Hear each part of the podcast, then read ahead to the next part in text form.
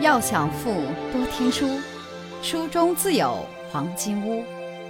欢迎收听由喜马拉雅出品的《财富背后的传奇》，作者刘宝江，播讲阅读。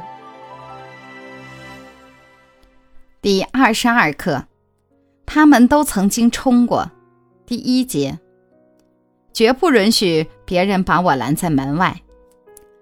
一九八五年七月。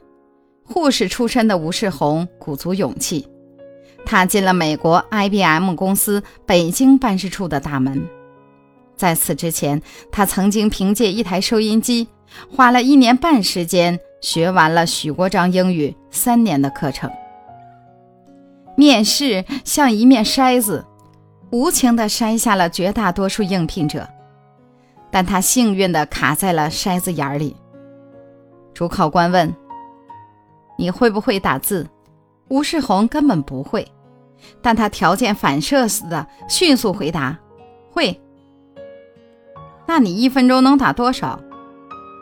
您的要求是多少？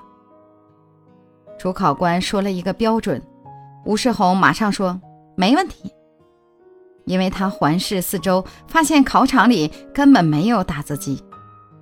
果然，主考官被他镇定的神情蒙住了。说下次录取时在加试打字。面试结束，吴世红飞也似的跑回家，借来一百七十元买了一台打字机，然后没日没夜的敲打。一星期后，他的双手累得连吃饭都拿不住筷子了，但他也奇迹般的达到了专业打字员的水平。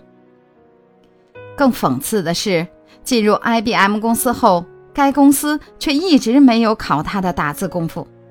就这样，吴世红成了这家世界著名企业的一个最普通的员工。后来，每当谈到此事，吴世红都说：“为了离开那个毫无生气，甚至满足不了温饱的护士职业，我绝不允许别人把我拦在任何门外。”财富箴言：有些门槛并不高。只是我们不够勇敢，勇气能帮你敲开任何大门，努力能帮你留在任何门内。如果您喜欢今天的内容，请点击音频右上方的按钮，一键分享到您的朋友圈。想了解更多财富大咖背后的传奇故事，请订阅关注本专辑。